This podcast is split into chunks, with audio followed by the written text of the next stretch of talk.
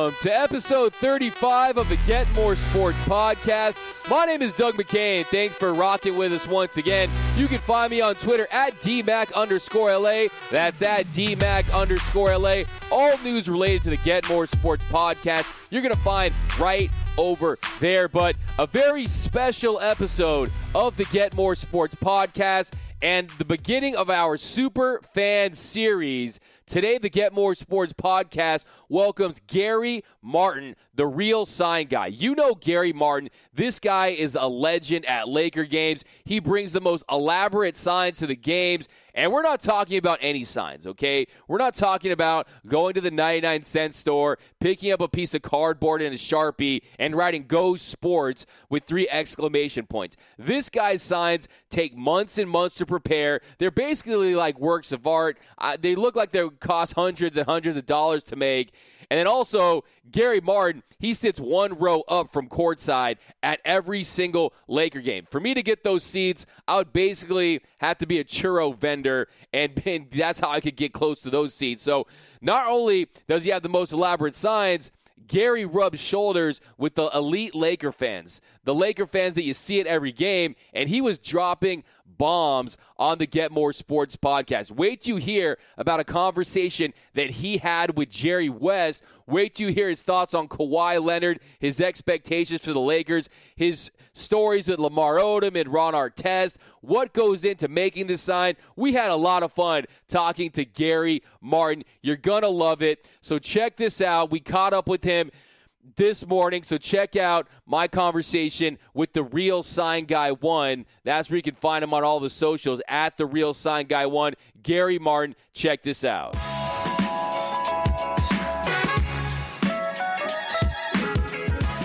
Take me back how it all started. I know you're a big you're a big Jets fan, you're a Mets fan. I think you had season tickets as an Islanders fan. Did you ever take the bait and ever become a New York Knicks fan? I mean, you're repping all these New York teams. What was it about the uh, Los Angeles Lakers and when did you fall in love with the purple and gold? Give me the year, give me the moment. What do you remember? Where, where was it? How does it all begin?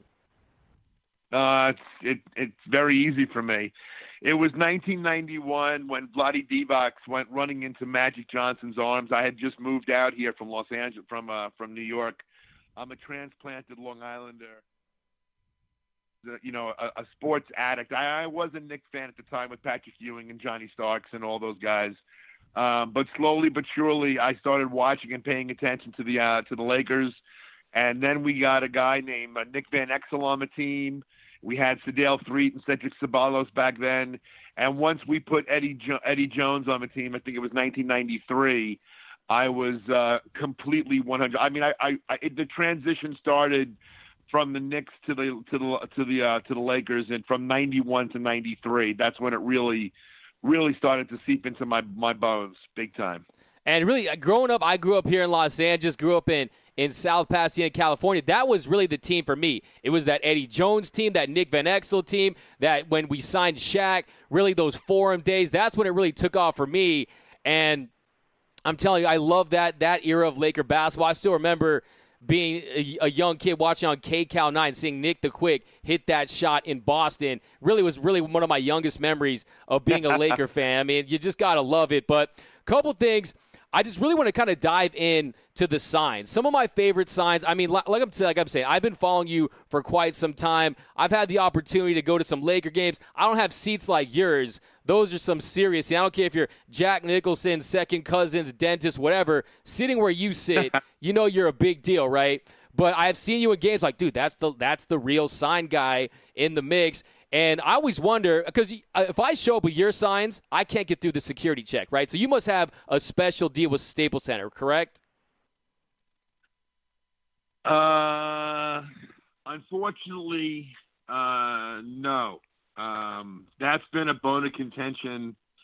Uh, I don't want to start anything, but it's been it, it's always quite an ordeal trying to get my signs into the into the into the arena. It, to this day, it's uh, it's very very difficult. There is no relationship where they're going to uh, they they have not gone out of their way to help me get into the arena with the signs. It's always it's always quite uh, a task to get in. But once I'm in, everybody knows who I am. Once I get through those front doors, you see what happens, my friend, is that they change who stands where at each and every game. So every game, there's just completely different personnel at each entrance. So you know, for obvious reasons. But uh, no, unfortunately, I, I have not had that uh, luxury of of uh, an access to get in as easily as I'd like. And it's my 20th season in the arena, and it's my going to be my 14th going into my 15th season as uh, as the sign guy. Well, I just want to say, hey, I want to take a second. Staples Center staff, Los Angeles Lakers, you roll out the red carpet when the real sign guy rolls through with one of those signs because those signs do not look cheap. Some of my favorite ones you've ever done, of course, in recent memory, I just love the simplicity of the Lonzo Ball one. You got the Lonzo in a big basketball. I mean, I love the Linning one. I love the You Can't Handle the Randle. But what was the very first sign that really kicked it off? Was there a moment? Was there a game? Was there a player? What really was the inspiration behind the very first sign? Wow, great question.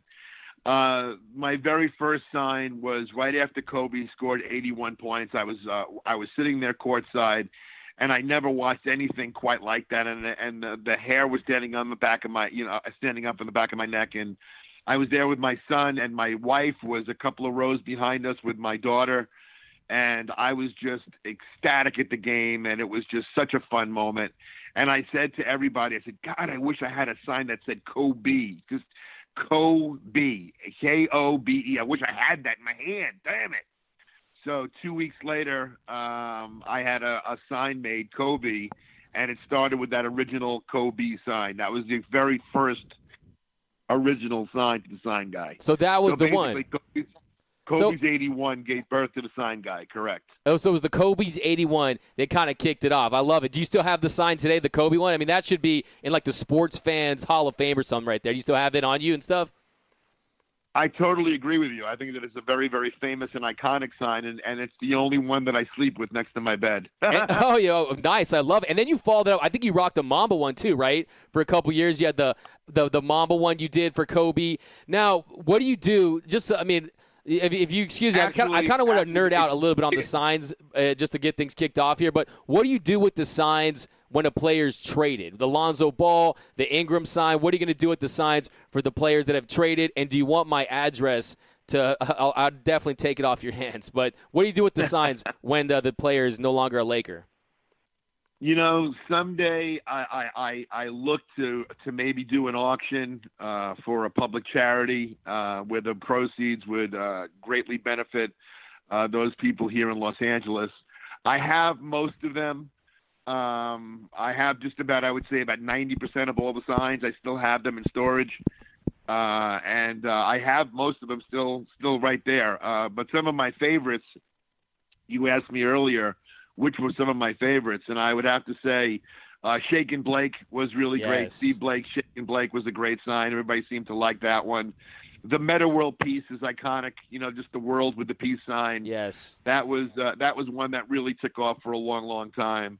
Um, uh, Chewbacca, Chewbacca for uh, for Zubac was a very well received sign. People really loved that one. Um, so yeah, there's been there's been quite a few, and uh, I I just love getting ready and, and making the new ones. Last year's LeBron's King head, I think that was a pretty apropos sign for the King coming to LA. Yeah, some of them seem like they just kind of make themselves, right? Well, yeah, the, like like Kentavious Caldwell Pope, just putting the Pope hat on, on yeah, Kentavious yeah. Caldwell Pope. And people love that one. That's one of my favorite ones. I, I always wait for him to hit that three so I can pop that one out. No, and, and I was. Uh, it's. Oh, go on. What were you saying? Oh no, I was, I was gonna say. I mean, really, they're they're so elaborate. The quality of them, it almost looks like there could be an art exhibit for the signs. And do you keep them all in the same place in your home, and you kind of look at them and uh, kind of marvel at your work and stuff like that? Not exactly, but uh, the, a lot of work does go into them. They are fabricated at a professional sign maker. I go through, I conceptualize all the signs. We go through the CAD drawing process and then we do the sizing so it fits underneath my seat. There's a lot to it. You know, the, to, to be able to fit those signs underneath my seat, you get a very, very small seat. I'm a pretty big dude. So, so, uh, see what? And uh, and it, it's not easy to, to fit as many signs under my seat as you'd think. You know, we I only bring about four or five players a game, and uh, you know, based on who we're to play and who's hot and who's not. So uh, it's uh, it's a, it's an art it's an art form. It's a lot of fun, and I enjoy the hell out of it. No, it's a beautiful. And one of my favorite things about it Gary, is the fact that, you know, when you go to Laker games, especially in that lower bowl, there's a certain mystique that Laker fans have. You got the Jack Nicholsons, you got people wearing sunglasses at night. You know, about half the crowd's not even wearing Laker gear down there. They're kind of playing it too cool for school, you know, very LA cool. But you're out there just raging, not only with signs, you're wearing Lakers bling. I mean, you just bring it every day. Like, do, do you really feel like you set the tone in that lower bowl? And how do you feel like the, the crowd in your area and even really the whole lower bowl feeds off your energy? How much of an impact do you feel like you have really as, as a cheering on the actual team? Do you feel like them feeding off that? It's not more of them feeding off of me. It's me feeding off of the players. And just after the players do something spectacular, turning around to the crowd and just making sure that they appreciate what they just saw. That's basically what it's all about. It's just about getting up there and cheering for our guys and getting them pumped up and seeing them having a, a great time and gallop back down the court after something special, uh, chest bumping, doing something special, going to yes. a commercial break. That's when I'm up on my feet and trying to uh, uh, get the crowd going as much as I can. No, it's great. It's great. And is it is it a collaborative effort with you and a player? That, has any player kind of vetoed one of your signs? Have you had any issues with that? Or 99% of the time, are they giving it the salute? Are they really signing off on the signs? I, uh, I, I once in a while, if I'm going to do something kind of funny, I, I, I like to ask the player first if it's okay with them. And, and a matter of fact, um, uh, Brandon Ingram, who I love very much, great kid, just one of the best personalities of, of, of a player that we've ever had, actually. And um, he loved the fact that I called him the real deal. I mean, I, I, you know, I'd go up there, and every time he would hit something, I'd go up with real deal because, in my opinion, the kid's the real deal. Okay. And then um, I was listening to a couple of telecasts, reading a little things here on social media that people called him Slender Man. So I came out with a uh, a bi sign with a picture of a slender man underneath it, and I don't think he liked it. He kind of gave me the the don't do that again kind of uh-huh. like no like cut that one out. That's not it. No, let's go back to real deal. I like real deal. So. Bi bi hits you with that. Bi hit you with the side eye. It looks like, huh? He was just he was not feel, but that's cool. I mean, hey, you got you got to do it though, right? Um, a couple things. Neck, chop the neck, chop the neck. Kind of like, no, no, got to cut that one out. You know, so okay, I, I won't bring that one back. Yeah, Bi's that guy. I mean, he's a he's a killer, right? He's a killer. He's a guy that you can feel that intensity of Brandon Ingram. That and that makes me want to get into a couple of Laker topics. I want to get your your thoughts on what was your initial reaction. You go to all these games. One of the things I respect so much about you is the fact that hey, I remember when the when the Lakers when they're rebuilding and you were still in the house. You your fandom did not waver at all whatsoever and you saw these young players grow. You saw Lonzo Ball, Brandon Ingram. You saw them Kyle Kuzma. They started to grow. What was your initial reaction this summer when they traded Lonzo Ball and Brandon Ingram for Anthony Davis? I'd imagine there being some mixed emotions there. What were your thoughts? Uh, well, um, I'm a fan, and and fans get attached to players, and um, I am no different. I thought that the development of the players was going in such a great direction that whether we made that trade or not, we were still going to be pretty damn competitive. Like it, most people remember that we were fourth in the West last year before all the injuries started happening with LeBron on Christmas Day. So um, I thought that we were on our way to, to, to greatness with the roster that we had. However, it's a business. And when in a business you can get an asset to the transcendent type player of an Anthony Davis, you got to go for it. And I just was praying to God that they were going to be able to hold one of them. I didn't know which one they were going to hold, but of the three of them, I was praying on my prayers, please don't give up all three. Yeah. Don't give up Lonzo, Kuz, and Bi. Don't don't pull that out. I mean, I I, I for a long time I kind of thought that the trade because David Griffin had a, an affinity for Brandon Ingram. I always kind of thought that Brandon was going to be the guy to go. And can tell you the truth, on the court, the chemistry between LeBron and Brandon wasn't exactly what you'd like it to be. And that's not any any uh, um, knock on on either one of those players. It's just that chemistry is either there or it's not naturally, and it, it just didn't feel like a natural flow. And uh, and I love Brandon Ingram, and I think he's going to go on to be an absolute superstar in the league. I think that uh, New Orleans is in for a shock to see the kind of team that they're going to have. I think they're going to upset a lot of people in this next year. I think that we're going to be better. Don't get me wrong. I don't think anybody's going to come near the, the, the Lakers. Um, but I do got to admit that the, uh, the, the the Pelicans did a great job. Also, I think they're going to have a very very competitive team for how young they are and the fact that they're just coming together in the first year. I think they're going to surprise a lot of people in the West. Yeah, I mean, for me, I'm a UCLA guy, so I was very attached to Lonzo Ball. And when Magic was saying, "I, I want to see Lonzo's number retired in the Raptors," I was he looked like he was going to be your lifelong Laker. And but look, when Anthony Davis, a player with a top three all-time PER, you pair him with LeBron James, you're instantly title contenders.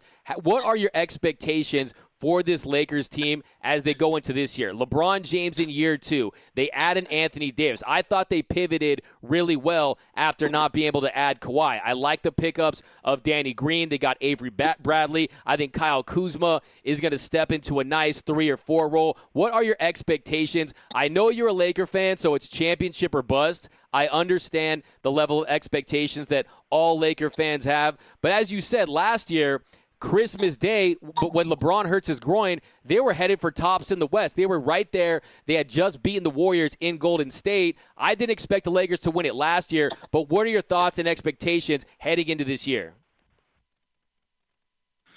Look, I'm not a homer.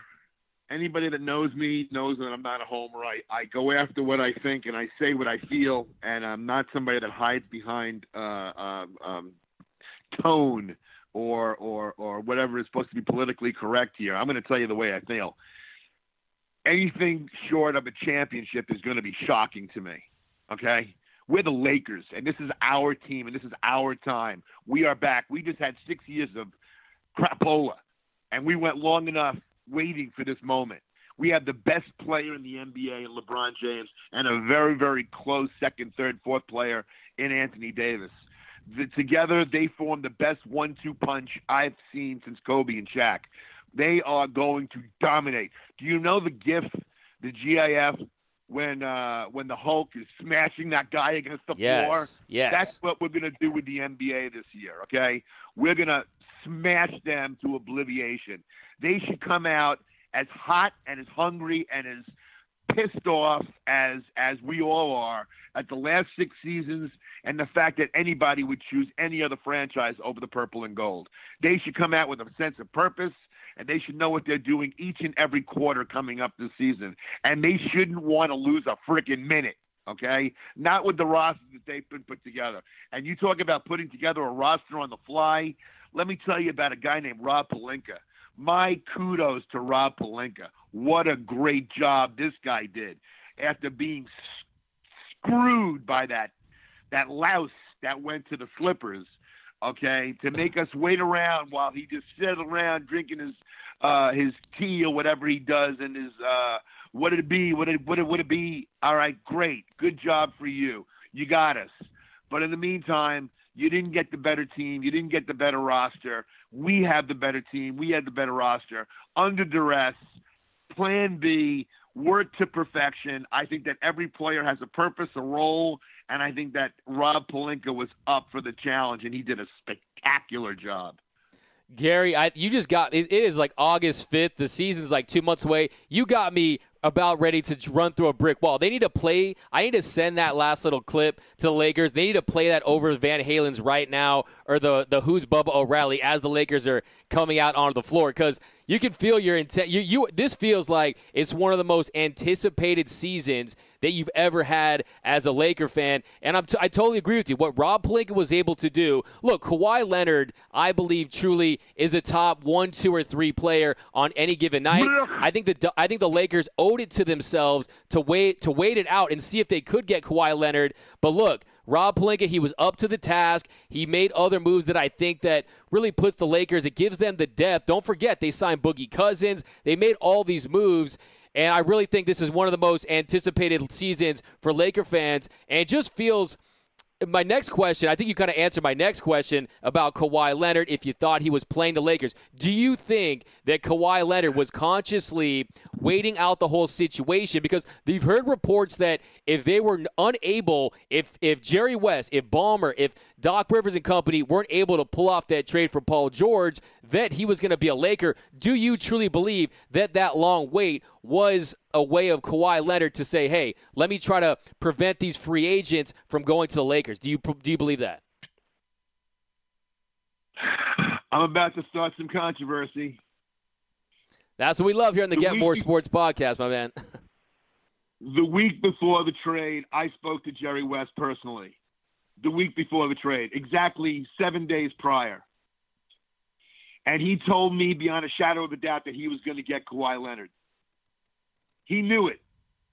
He 100% knew he was going to land him. So if he knew it, then Kawhi knew it. That's just the way it is. That's just the way I feel. He yeah. knew it. He 100% guaranteed. He said, Gary, he's coming to the Clippers. Guaranteed it. Write it down. Market it. It's happening.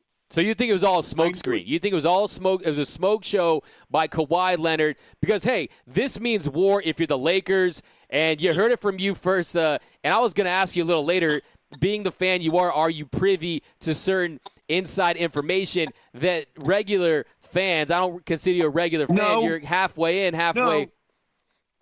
No, no, we have mutual friends. Yeah. And I was able to have an opportunity to talk to him, and I asked him the question, so what's going to be with Kawhi? And he just blurted it right out. He just said, you know, we're getting him. He's coming to the Clippers. I guarantee it. And I, and I was like, amazing. And he goes, not only that, I'm bringing somebody else with him. So he knew it. He 100%, I wow. swear to God, he knew.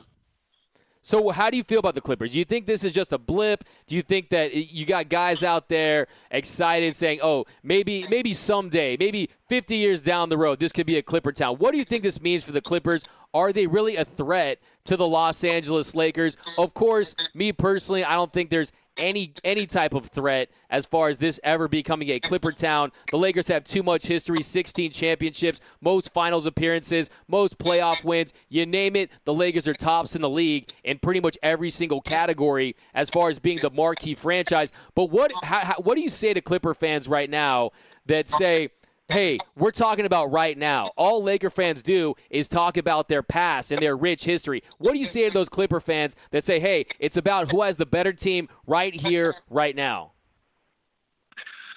Look, I'm not going to address that. I don't want to start a war, but the, the Clipper fans, they there is no rivalry. They they in their minds because they're delusional. they think that there's a rivalry. Eh, you know, after their first win, they'll still be 15 behind. That's number one. Number two, they first have to make it to a Western Finals to win a first championship. Okay, let's just worry about getting there before you take a giant step and actually win a championship. All right. Yeah. So the the thought of it ever becoming a Laker town, it's it's laughable. That's number that's that's number one. I mean, a Clipper town is laughable. It's going to always be a Laker town. That's that's number one. Number two, let me tell you something, my friend. Had Kawhi Leonard chosen to go to New York, uh, to, chosen to go to the Lakers, the Clippers would have had to move. They, the entire franchise would have been forced to change localities. They would not have been able to stay in Los Angeles if the Lakers had got that three headed monster. If it had happened, if there's a big if there, it didn't happen. But had it happened, there's no way that the Clippers could have competed in this town ever for another decade. So, you know, the the entire landscape of the of of the NBA pretty much changed to Los to Los Angeles right now. Do I have a worry about it becoming a Clipper town? No. Do I worry about the Clippers? Look, if you don't respect your opponent, then the opponent has an edge you have to respect them enough to go into the training room, to go into their El Segundo facility and practice like hell to come out with 100% intensity because they're going to come out with 110% intensity. So we're going to have to match it. If we think that it's just going to be a walk show and we're going to just like saunter onto the court and be our personalities and our, our mystique rather than the talent that's within each one of these players – we're going to get blown off the court, and that's going to be a bad, bad situation. We don't want that to happen. I don't foresee that happening. I foresee this Laker team being as hungry as any team ever in the history of the franchise because they should be. They just got stood up by a couple by a player that that had an opportunity to come here. So they should be pissed off as hell about that. I, I'm with you 100. percent I'm with, I'm with you on that. You disrespected the king. You don't disrespect the king. You don't. Re- yeah, you don't. Look, uh, the Clippers. Look, I give a lot of respect to the Clippers. Steve Ballmer has emptied his pockets. He's he's really hired the best in the business when it comes to Jerry West, Doc Rivers. He's a phenomenal coach. But look, they don't understand. Look, if the Clippers will only be a story, in my opinion, if they're winning. And that's the difference between the Clippers and the Lakers. The Lakers are a story no matter what. If the Lakers are the best team in the NBA, it's about the Lakers. If the Lakers are the worst team in the NBA, it's even more about the Lakers because it's about the turmoil and the drama and it's about how to fix the Lakers. But I don't think Clipper fans understand that LeBron James, he can't be, save for El- Elgin Baylor, he can't be the one Laker to not win a championship. There is a lot of pressure on LeBron James. And trust me, I have LeBron James as a top five all time player, but he wins a ring for the purple and gold. He gets us closer to passing the Celtics. And really, it's a game changer. But I'm with you. But I want to give you uh, get your take on a couple other things as far as the fan dynamic. Uh, what here's this is my Mount Rushmore of Laker fans. Okay, here's my Mount Rushmore of Laker fans. I want to get your opinion. I got well. First of all, I don't have Jack Nicholson on this list because I think Jack Nicholson he's almost he has like the Lincoln Monument in DC. Uh, uh, uh, uh, no, no, X, no good. No, no, but no. Hear me out. Hear me out. I think that he's bigger than being on the Mount Rushmore list. I think that he should have his own. He's the Lincoln. Mo- he has the Lincoln Monument. He has his own statue in oh, D.C. Okay, okay, you feel me? Okay, okay, I got you. No one's worthy right, to be on uh, the I'll same level. You feel he's me? You feel me? level. No, I I, I worship Jack Nicholson. um, but what do you think about my list? Well. I got I got Diane I got Diane Dyan Cannon, Flea, Ice Cube, you, and then Andy Garcia. How do you feel about my? I added one more there, but how do you feel about my? Is there anyone that you would put on there that I didn't mention? Of course, Jack Nicholson. He's in his own category uh, of being the number one best Laker fan of all time. But how do you feel about my list right there? You forgot Norm Pattiz. Oh, he's the Westwood one guy. He's the Westwood one guy, right? Yep, you got it. You got to go with Norm Pattiz. You got to go with Richard Simmons from uh, from Sheppard Mullin, the guy who sits next to me. Looks like the uh, with the with the dark beard. A couple of guys that go away from me with the dark beard and the mustache. It's, sits two pieces, two places away from me. Yeah, yeah. He's been a Lakers season ticket holder since 1984. He's been with me forever. Um, and uh, uh, uh, Jeffrey Katzenberg right in front of me, another one spectacularly very, very, very big. Joel Silver and Karen Silver oh my God, they're huge lower bowl people. Um, Joseph Yemeni, another businessman that's a tremendous uh, Laker fan.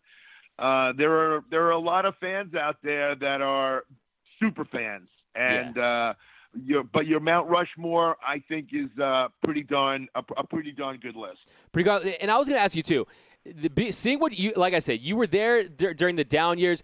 Are there people that you've seen leave, and will they come back, and will you welcome them back for player? Because you you never left, right? And I know that the guys you mentioned they never left. Do you think there will be a certain amount of bandwagon fans that will come back when the Lakers start fronting? Because I think that one of the big misconceptions is that that the Lakers do have loyal fans that are with them through thick and thin, through good years and bad years. But really, I think that it's really going to be a, a new a new wave of excitement this year. But how do you feel about that? Do you think that there's going to be people that had left? And we'll be we'll come back? Every one of the fans I just mentioned are some of the most successful people in all of California, maybe some of the most people, successful people in the world. None of those people missed any games in the in the last six seven years that we were going through a transition right there. These are very very loyal fans. Every single one of them I just mentioned to you. Um, they're there through thick and thin. They're always there. There's also this one guy, you know, everybody knows us it's also a super fan, but he comes for a different kind of reason. He roots against the Lakers. Is Jimmy Goldstein? Oh yes, yeah. You know, it's a, crazy, right? It's crazy. He's he's the the NBA fan, and he's a Laker hater. I see him driving around town in that old. He drives like a Silver Cloud Rolls Royce, right? He's yeah, it's crazy, right? How how how real is that hatred? Do you think it's just for fun, or do you think he really hates the Lakers? Um, you know, I, I had time to spend time with him when we traveled together uh, to game five, when we were in Boston uh, the championship game when we lost Game Five. We came back and won the last two here. That was in 2010. Um, I had breakfast with Jimmy, and he doesn't really, really, really loathe the Lakers, but he definitely, uh, he definitely does like it when they lose. I don't. I, I. It's it's a very unusual dynamic. He he goes there to root for the for the opposing team, and every opposing team uh, goes through and gives him a high five before they they take the court. He's just he's just rooting for against the Lakers, and he, he's allowed to when you when you own the house. From the Big, Big Lebowski, Lebowski, right? Correct you can do whatever the hell you want. How's that? yeah, I, I, mean, it just I think he's a fan of greatness, and everything's really tailor made for him to be a Laker fan. But hey, as long as he's supporting the NBA, I'm all cool with it. And you know that if he's there and Kobe's going off or LeBron's going off, you know he's respecting greatness, even if uh, even if he's happy if the, the Lakers do lose. But I was going to ask you too a couple things. Was this is this as far as Christmas Day matchups and the Clippers matchup? How does this compare to some of those matchups against the Heat in the past, Golden State, some of those Boston matchups in the past? I, to me, it feels a little more personal. I know that sounds crazy because Boston and LA, but there's something about sharing the same building. There's something about the fact that they cover the Lakers championship banners. This Clippers Laker rivalry feels like it it could really surpass Phoenix or the Trailblazers or some of the big time rivalries in the past. What are your thoughts on that? Does this one feel a little more per- personal than some of the Lakers' big rivalries in previous years? Uh, yeah, I really do. I think it's going to be the hottest ticket in town. I, uh, you know, I, I think it's going to be a, a, a really um, emotionally filled, charged uh, all out battle of the two, you know, Western superpowers, and it just happened to be in the same building. And uh, I think that we're going to, uh, it, it's going to be, it's going to have an electricity and a buzz in the air that I haven't felt since Kobe and Shaq. It's, it's been a while. Well, you know what? There was a lot of time when, uh, when Pau and Lamar and, and Kobe also drew that kind of buzz as well. So, um, it, it, it, it feels like it's a championship buzz. It feels like it's here again and I can't wait until opening day on October 22nd. All right. Well, hey Gary, we've been, you've been very generous with your time. I could talk to you all day. I want to. I'm going to get a couple more from you if that's cool. Is that cool? You still got time for a couple more questions? I'm enjoying it. I, will go all night. Oh, all night. Okay. So I want to first of all, who's your all-time favorite Laker? Oh, that's going to put me in a lot of trouble. Well, I'm not. You know, look, look, you, you can't you can't dispute the greatness of the Kobe Bean Bryant, of the Black Mamba, the v, El, El Vino, uh, the assassin that was the Black Mamba. I just I, I saw him from the first game he ever played until the last game he ever played, and I loved him very very much. Uh, he was the most dynamic and exciting player that I've ever seen in my life, next to Ma- uh, Michael Jordan. I I really am blessed to have been able to watch his entire career and uh, for most of it from a courtside perspective. That said, uh, come on, man, how can you not love Shaquille O'Neal? I the mean, Diesel. You know, Shaq was just the most most uh, wonderful, jovial, happy, funny, intelligent, dominant player that ever was. He was like watching Gigantor on the hardwood. It was just uh a, a mountain of a man against little boys. It was uh, a, a strength and a power and a thunder that I've never seen before, and and he just enjoyed every second of being a Laker. I think that he really enjoyed his time here, and we enjoyed having him here. And uh, it's a tough business, and uh, you know those are two of my favorite players. Metta World Peace, another guy that I got along with unbelievably well, Derek Fisher. You know, uh, Pau. These are just guys that through the years, Lamar Odom and I were very, very, very close. We used to go to parties together all the time. I, mean, not kind, not those kind of parties. Like that could be its own parties. other podcast. I'll be when we bring you back just no, on no, that. No, no, no, no, not like that. Not like that. Like yeah. you know, you know. No, I know what you mean. I know what you mean. Right, and uh, and it was just an awful lot of fun. We and I, I, it, you know. Through the years, there's been so many. Steve Blake, another kid that was just a fantastic guy. Um, uh, I enjoyed D'Angelo Russell the time that he was here. I thought that uh, Brandon Ingram is just a terrific kid. Uh, I thought that Lonzo was extremely respectable. Uh, you know, we had a lot of really, really wonderful guys that, you know, uh, like sands through the hourglass, as they say, right? It, it, it's just uh, you just you're really happy to see them come. Like here's a great example. I despised Matt Barnes. I wanted to see Matt Barnes like hurt himself. I was just very angry at Matt Barnes all the time. Okay, and and then he became a teammate of ours, and he became part of our squad, and he was one of the nicest, kindest, most uh, approachable, great dudes ever. I it, like I almost didn't want to like him. It was impossible. He was just a really great guy. Yeah, no, yeah, I remember when he mean when he was with the Magic. You had we we pointed the ball at Kobe, but that was one thing I loved about Kobe is Kobe said, "Hey, Raja Bell." Uh, uh, Ron Artest, and he, it, people that really challenged him, Kobe had no issues adding because he really kind of respected him. But and then a couple more, I would ask you, what is your single greatest moment as a Laker fan at Staples Center? What comes to mind? What immediately pops into your head? I got three of them. I got them in, in, in three parts. You got a big three. Fire away. Third, coming in third place is Kobe's 81 point game. That was absolutely magical. I knew I was watching history while I was watching it. Um, uh, it, and, and it was just, you know, something that I'll never see again. And I, and I just thought that it was, you know, watching history. So I really enjoyed that. Number two, Kobe's 60 point game, his last game. Oh my God. Are you kidding? You're going to go out and you're going to score 60 points on your last night at home with the most star studded crowd I've ever seen in my life in special. front of your wife and children who were sitting right in front of me. Yeah. It was just absolutely magical. One of the greatest nights ever. And of course, coming in first place by far, no doubt, hands down, Game Seven against the the, the hated Celtics. Oh, I'm sorry, Celtics. Uh, to be able to to watch that game and and the fact that we were down for three and a half quarters, come storming back and uh, Sasha Vujacic knocking down those free Clutch. throws and and and and Metta hitting that three. Oh my God! He passed me the ball. He passed me the ball. He passed me the ball. Thanks, Kobe.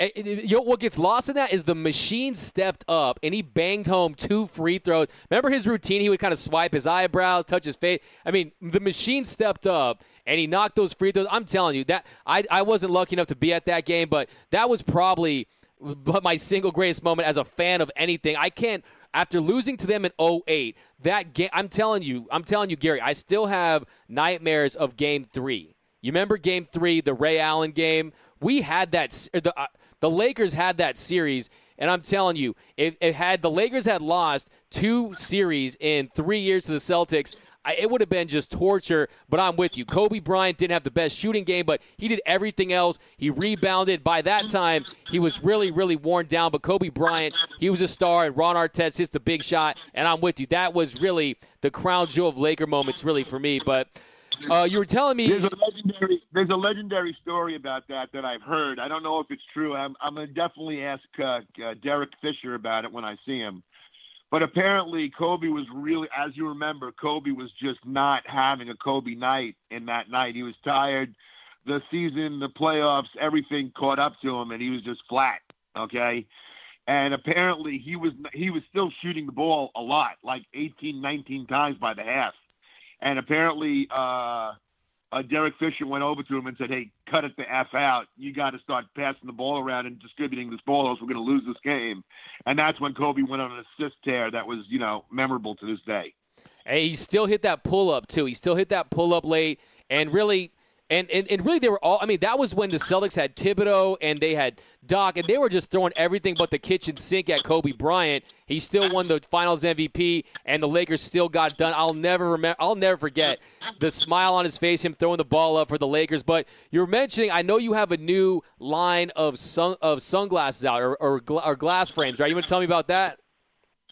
Oh yeah, well um, for the longest time in my career, uh, I was the designer for so many different brands. I did Ed Hardy, I did Christian Audigier, I did True Religion, I did Robert Graham, I did Disney, I did uh, the Beatles, I did Betsey Johnson, I did Callaway. I, I created and designed eyewear, Revolution Eyewear, for 25 years. And I retired a few years ago, and some people have come to me and they've asked me, you know, what do I think about coming back? And I'm thinking about doing a line of, uh, of, of exclusive sunglasses uh, called Gary Martin. It's it'll be my exclusive collection, and that should be out around Christmas time. But thank you for asking about that. Nice, nice. And they, and uh, tell everyone to get more sports podcast. You can follow Gary over at the Real Sign Guy One on Twitter. Right, it's the Real Sign Guy One. We're gonna have it in the show notes. Lastly, can you give us can you give us any any special preview for the signs for next year? I, I would imagine you might throw a, a, unibrow up there for Anthony Davis. Can you give us anything? I know it's probably top secret, but what can we look forward to as far as these uh, this year's signs? I promise you this. Anthony Davis's sign will be iconic. Yes. You guys will remember it. It'll be a lot of fun.